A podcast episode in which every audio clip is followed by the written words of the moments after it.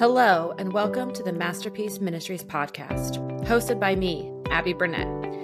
This podcast exists to share stories of the transformation of God's people, his masterpieces. Ephesians 2:10 says, "For we are God's masterpiece. He has created us anew in Christ Jesus so that we can do the good things he planned for us long ago." My prayer is that you learn more about the love and faithfulness of God through the stories you hear from regular people just like you. Now, let's tune in and listen to this week's story. Enjoy!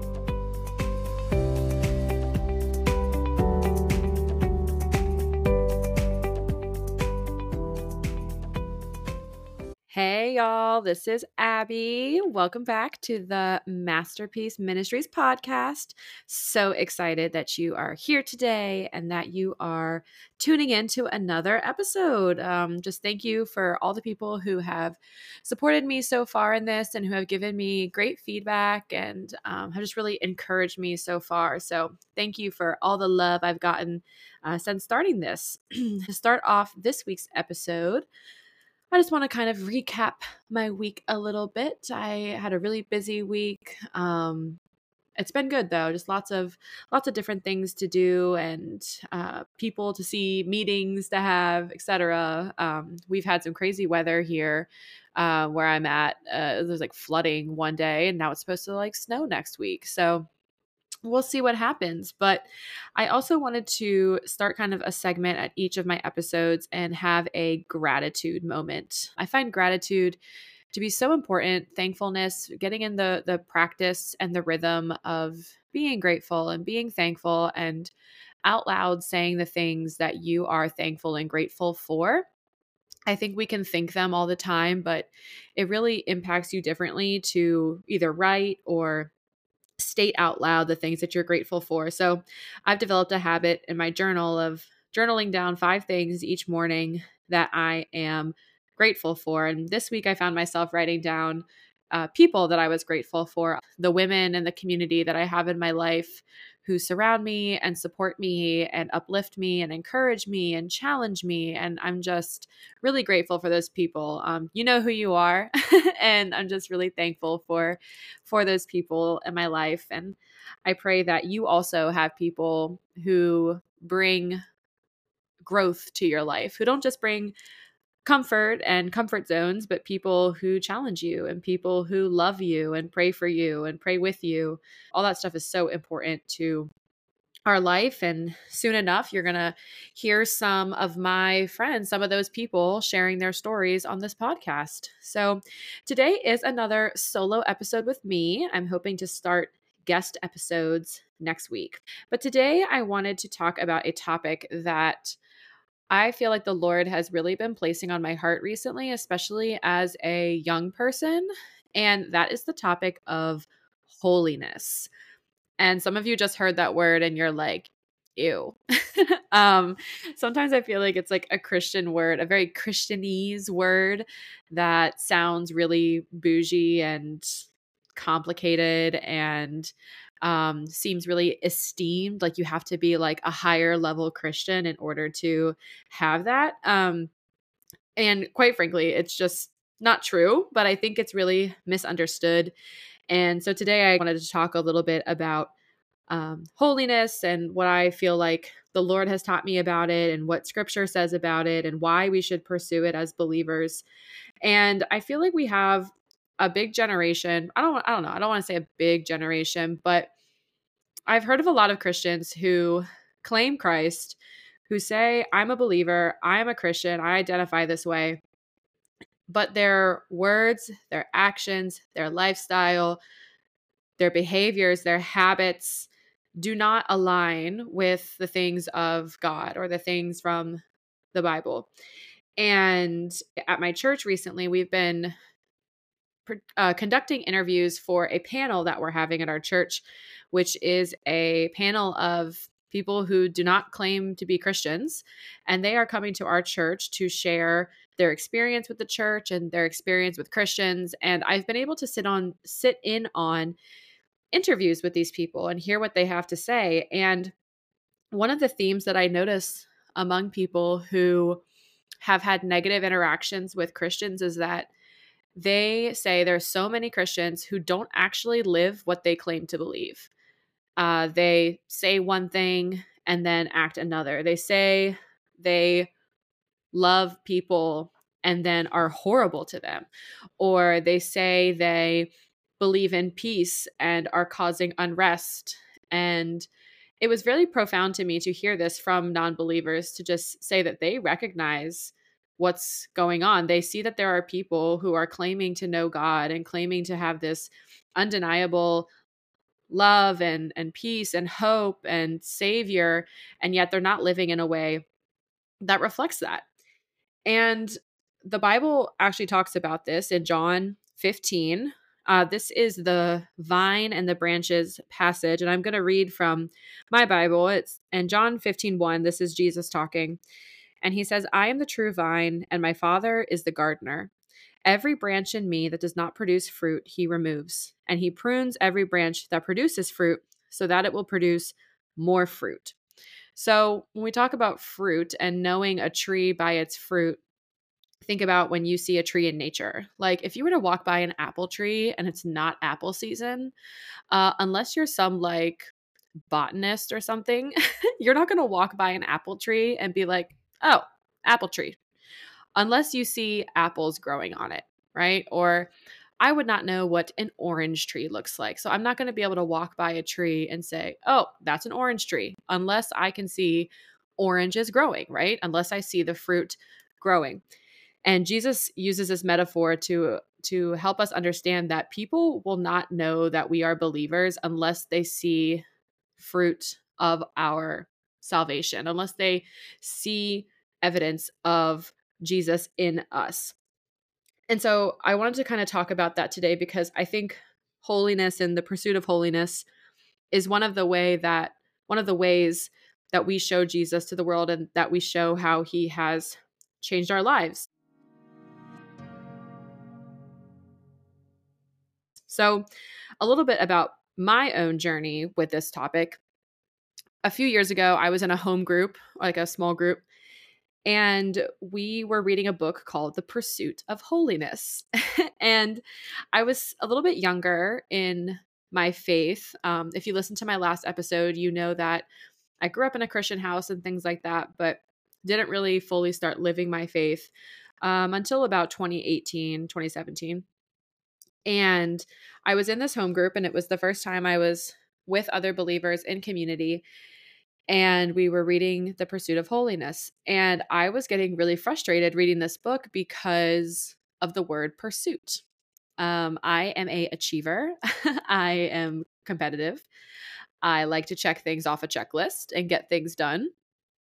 And so the concept that holiness is something that I have to pursue and I'll never achieve it was frustrating to me. I wanted to be able to get to a point where I could say, check, done that.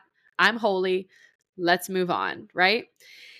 And I remember my group leader was just like really patient with me in that and allowed me to really talk about this and, and work through it when I was speaking with my group members and help me get to a place where I could realize that this pursuit was a good pursuit and that it grows my faith in Christ as I do it. Um, when I was younger in my faith, again, like in 2018 or so, I was really living that double life that you hear a lot of Christians talk about, right? Like I was going to church, I was serving in high school ministry, I was um, in a home group, I was doing all the things, right? But my heart had not been captured by the gospel yet. I grew up knowing that my sins were forgiven and that God loved me. And so I took full advantage of that, which is not a proud thing, I say, uh, but it's just an honest thing. And I was living in a place where I knew what was right, or I thought I knew what was right by behavior standards. And I was choosing to not do them and just ask for forgiveness later because I knew God would forgive me, right? So I was still like partying, I was still drinking and going out. Um, I had a boyfriend at the time who I was sleeping with and things like that. And uh, I would just feel really bad about it, but not bad enough to stop doing it. right? Like my guilt wasn't so strong that I felt like, oh, I really need to stop this. It was kind of like, yeah, I probably shouldn't be doing this, but like, sorry, God, try it again next time, right? And I wanted to kind of participate in the world in order to better relate to people, right? Like me going out to bars and drinking late into the night with my friends is a way that like they interact with me and they see me as cool and relatable and whatever, right? And I can hopefully rub off on them. Um but really it was just me wanting an excuse for wanting to still do the same things I'd always been doing, right? I wanted to have God, but I didn't want the change to happen. I wanted to have forgiveness and I wanted to have church and I wanted to have my home group, but I wasn't ready yet to turn my life over, right? I wasn't ready to like let him infiltrate all that stuff because it had been going fine so far. Um and so as I've as I've gotten older and as I've matured in my faith and as I've read my Bible way more than I ever had in the past, what I see in the Bible when I read it is that God challenges us to live a holy life. And what does it mean to live a holy life? Holy, the word holy and holiness means set apart. So, holiness is not this third level of Christianity that you reach. It's not something where you can pay enough money to the church to achieve it. It is living set apart, living differently from everyone else around you. And that's what God calls us to, which is kind of unnerving a little bit, right? To be different than everybody else. Um, but as First Peter says, I'm going to flip there in my Bible.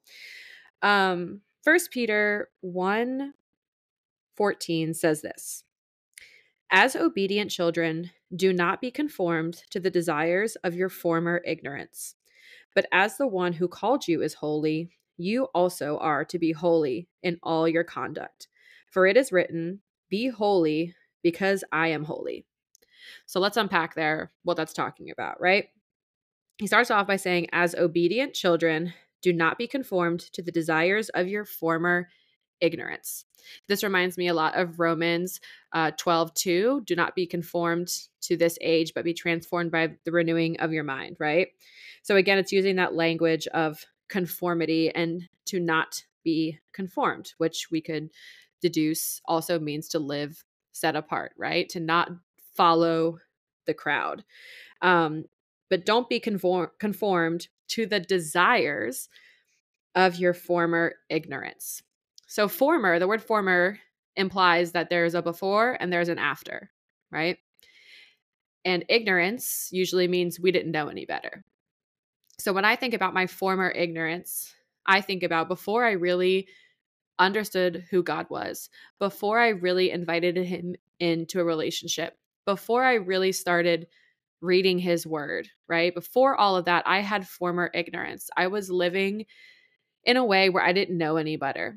But now that I know better, now that I know God's love, now that I know what his word says, I cannot be conformed to those desires anymore, right? I have to put them to death. I have to move on from those and pursue holiness.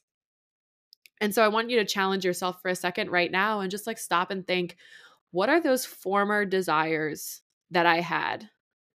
Right? For some people, it might be um, a desire to lash out in anger, right? To just like pop off at the flip of a switch. It might be a lustful desire. I've struggled a lot in that area and learning how to frame relationships in new ways and view people of the opposite sex as God's children.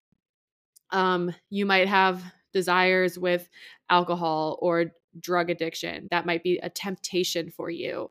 Uh, it might be a desire of pride. You are inclined to put yourself above everybody else and and think that you have it all together, that you don't need anybody else or whatever that might be for you. We all have desires from our former ignorance that still pop up in our current lives.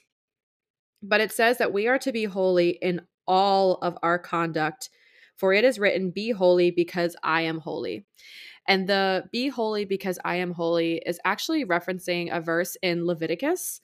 It's Leviticus 11 44 through 45.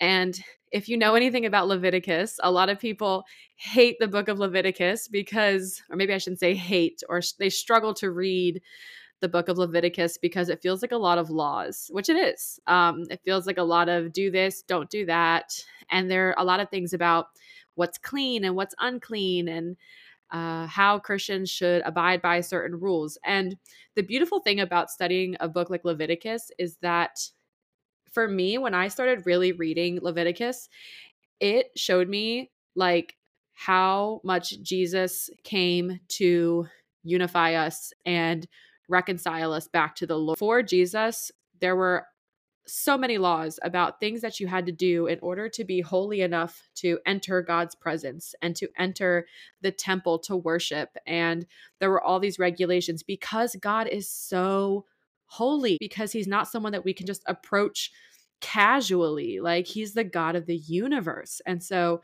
there were these really strict ways and regulations that had to be followed because his presence was so holy, so powerful.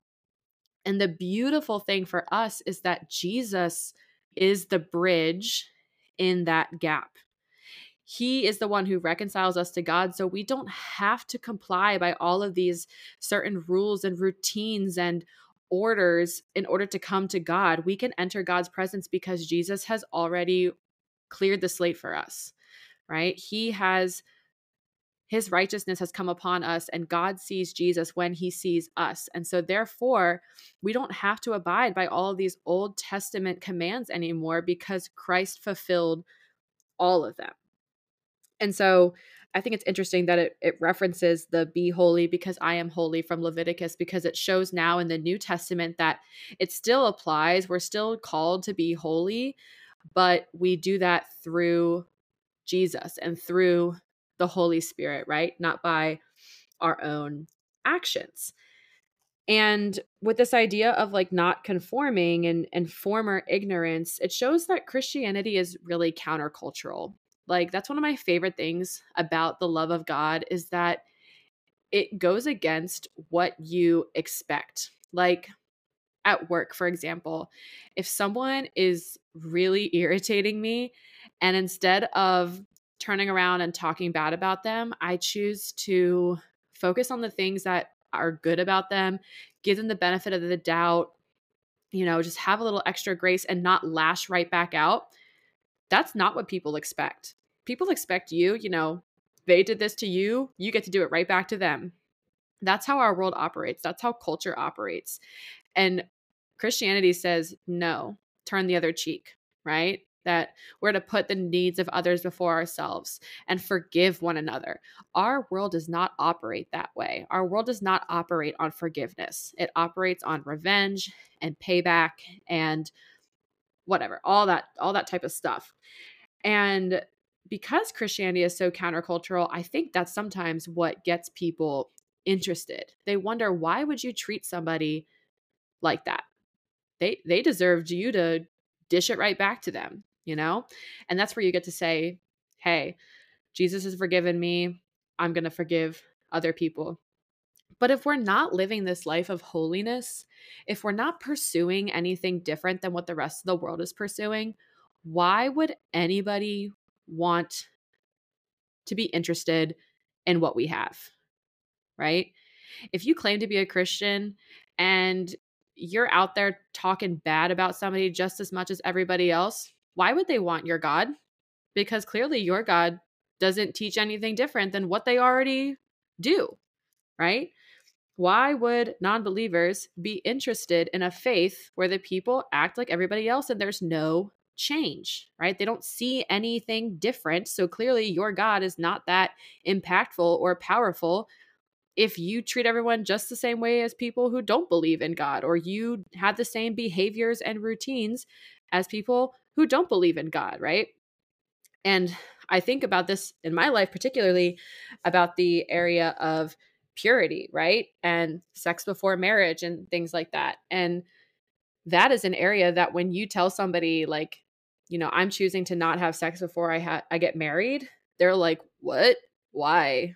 That's boring or that's silly or whatever." And it allows a conversation to happen where you can explain why you believe that, why I've chosen that for myself.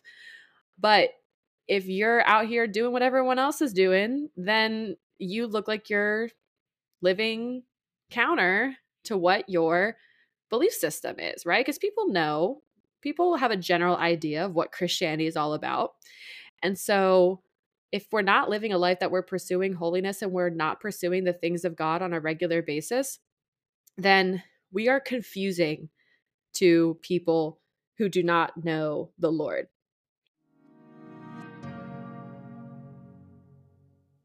Now, I want to be very, very clear about this. God is not after behavior modification, He's after soul regeneration. I'm going to say that again.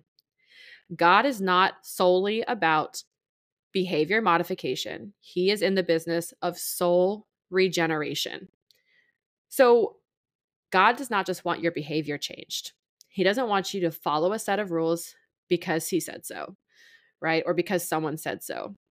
He desires relationship with you and he desires to have your soul brought back to life, right? The Bible says that we were dead in our sin. Ephesians says that we are dead in our sin, but God, right? But God has brought us to life. It's not like we were bad people, we were dead people. And so he comes to regenerate our soul that is in desperate need of him. He's not just after your behavior change because behavior change without soul change is not going to last, right? It's going to feel phony at some point because your soul hasn't regenerated. You haven't renewed your mind. You haven't realized why you're doing this, right? It's just a list of rules that you were told to follow from a young age. But a natural process of renewal in your soul is that your desires will change, right? James, the book of James talks about this, um, talks about the idea of faith and works. And in James 2, uh, James 2, verse 26, it says, For just as the body without the spirit is dead, so also faith without works is dead. And what this verse is saying is that your faith, you are saved by grace alone, right? We are not saved by our works. There's nothing that I can do to forgive my sins. There's nothing I can do to achieve salvation. There's nothing I can do to be right with God. I am saved and righteous with God because of His grace and His love alone. But what the Bible teaches is that your faith and your salvation should in turn spur on good works. Because of the sacrifice God made for you, you are going to experience a regeneration in your soul and it is going to change your behavior. I've kind of noticed that there wasn't really anything that I particularly did to feel this way, to feel differently. But with spending time with God and reading His Word over time, my heart has grown to desire the same things that He does. And in Second Corinthians 517, I know I'm kind of flipping around. There's so many good verses on this. But in Second Corinthians 517, it says that Therefore, if anyone is in Christ, he is a new creation. The old has passed away, and see, the new has come. And I actually have this underlined in my Bible with the word regeneration in all caps. This verse indicates that when you're in Christ, there is an old and there is a new. The old has passed away, and you are a new creation. And a new creation implies that there is new things in your life. There's new desires in your life. God puts new dreams in your heart. He has a new vision for you. Your behavior does not change your salvation, but your salvation should change you. If you have a faith and you stay the same as you were before knowing what Jesus has done for you, I would challenge you to sit with the Lord in that and ask yourself, do I really understand for myself that Jesus came and died for me to forgive my sins so that I can be right with God. And if he loves me so much and if he died for me, why wouldn't I want to pursue him by pursuing the things that he's about? Right? I misunderstood that when I was newer in my faith. I understood that he loved me and wanted to save me, but I didn't understand the impact of it. I didn't understand the magnitude of it that God has loves me so much that he sent this perfect and blameless sacrifice to take my place so that I don't have to constantly be in this chase of trying to earn my way back into good graces, right? I point to Jesus and I say, He has paid the price for me, and therefore I have forgiveness. And now I'm going to commit my life to Him because He deserves it, because He died for me, because He loves me more than anybody else ever could. So therefore, my life is now defined by pursuing things that He loves right? There's a verse in Philippians that says, whatever is holy, whatever is pure, whatever is righteous, whatever is true, whatever is lovely, focus on those things. And so, pursuing holiness and set apartness is not easy, guys. I'm not saying this like every day is a walk in the park for me, right? It's it's challenging. It's not easy. I'm met with opposition all the time, whether that's spiritual opposition and I feel like the enemy tries to get in my head and lie to me and say that God is withholding good things from me or he does not have my best interest at heart or why am I following this if you feel like he's not showing up for you or things like that or whether it's judgment from people and I get weird looks or people comment back and say, you know, that's strange. Why would you live that way? Or whatever it is. It's not easy. You're going to struggle. And just because you're a believer doesn't mean you don't struggle with sin anymore. I still have desires where I want to choose my own way instead of God's way. Like, I'll be so honest, some of the things that I still struggle with are like my music choices. Like, I've been trying to listen to more godly music because I know that I, I'm inputting good things into my ears, right? But man, when I'm in the gym or when I'm driving down the road, sometimes I just want to throw on some Drake or I just want to listen to. Is that the most uplifting and uh, holy choice? No, it's not. And yet I'm trying to work on it. I'm trying to invite God into those areas. I'm trying to ask Him, what does it look like to honor you in this place in my life. I also struggle with my language from time to time where I'm not careful with my words and I'm not careful with the things that I'm saying. And I feel convicted by God when I am maybe not using language that I should, or I'm speaking negatively on people when I should be speaking things that will uplift them and be positive. And so it's still a struggle. You're not going to be perfect. You're still going to struggle with sin and sinful desires, but the question is like where is your heart? Is your heart in a place where all you want to do is honor God and honor the Lord and do what he has called us to do? Or are you in a place where you want to honor yourself and your fleshly sinful desires? Because there's a difference between someone who is really content in their sin or in their fleshly desires and then there's people who still experience sin but are grieved over it or who confess it to their friends and who talk about these things because they are trying to pursue a life of holiness. Remember that God loves you, He is for you. He will always be there for you, whether you're doing well or whether you feel like you're not. He loves you regardless, and He is always willing to sit there and sit with you as you're struggling with this, as you're doing well with this, as you're trying to learn how to honor Him more in your life. And it is a lifelong pursuit. We are never going to achieve holiness, right? Like I talked about in the beginning of this episode. It's going to be something that we have to pursue for the rest of our lives until it is made complete in heaven, right? Heaven is where the whole story comes together and we get to experience that oneness with God forever and ever. And so, my prayer for you is that you would join me and join other people in trying to become a generation that not only talks the talk, but also walks the walk.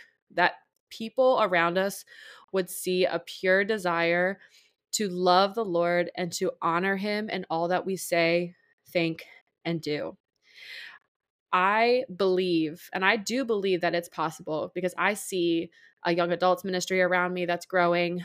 I see young adults all over the world. Like, my prayer is for a generation of Christians who say, we're not going to live in this lukewarm area of not really pursuing the things of Christ, right? Like, I'll get to it later. God loves me regardless. I pray that we would be living sacrifices and testimonies of who God is and how he has changed our life, which again is what the purpose of this podcast is about, right? It's to bring you stories of people who are not perfect people, who do not have it all together, but who love the Lord and are pursuing him in their daily walk and who are pursuing holiness and trying to fall more in love with Christ each day and trying to reflect Him in all that we do. And if that is your heart, God is so pleased by that. And He loves you dearly and He loves to be in relationship with you. And He wants to use you to do amazing, amazing things in Him.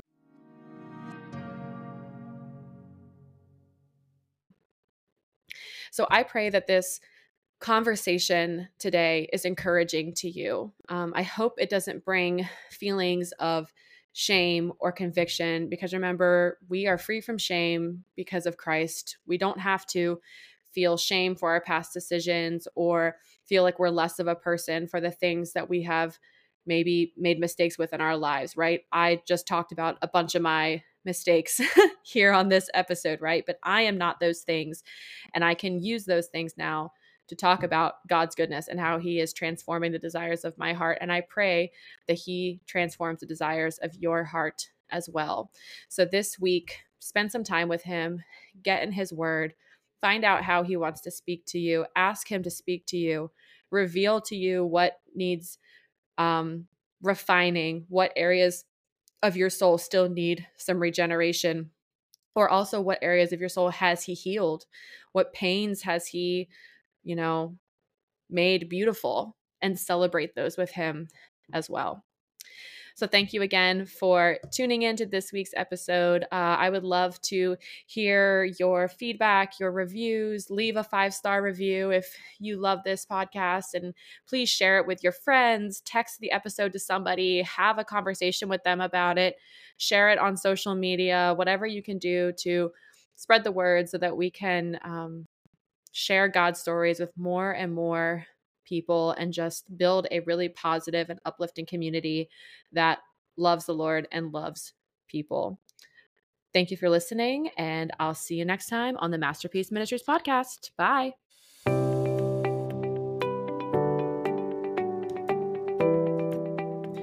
Thanks for tuning in to this week's episode of the Masterpiece Ministries podcast. I pray that you feel encouraged after listening and are reminded of God's love for you and for his people. You are his masterpiece, created anew in Christ to do good works he has prepared for you. What will your story be? If this podcast has been helpful or encouraging to you, please share it with your people. You can follow us on Instagram or TikTok at masterpiece.ministries. See you next week for a new episode. Bye.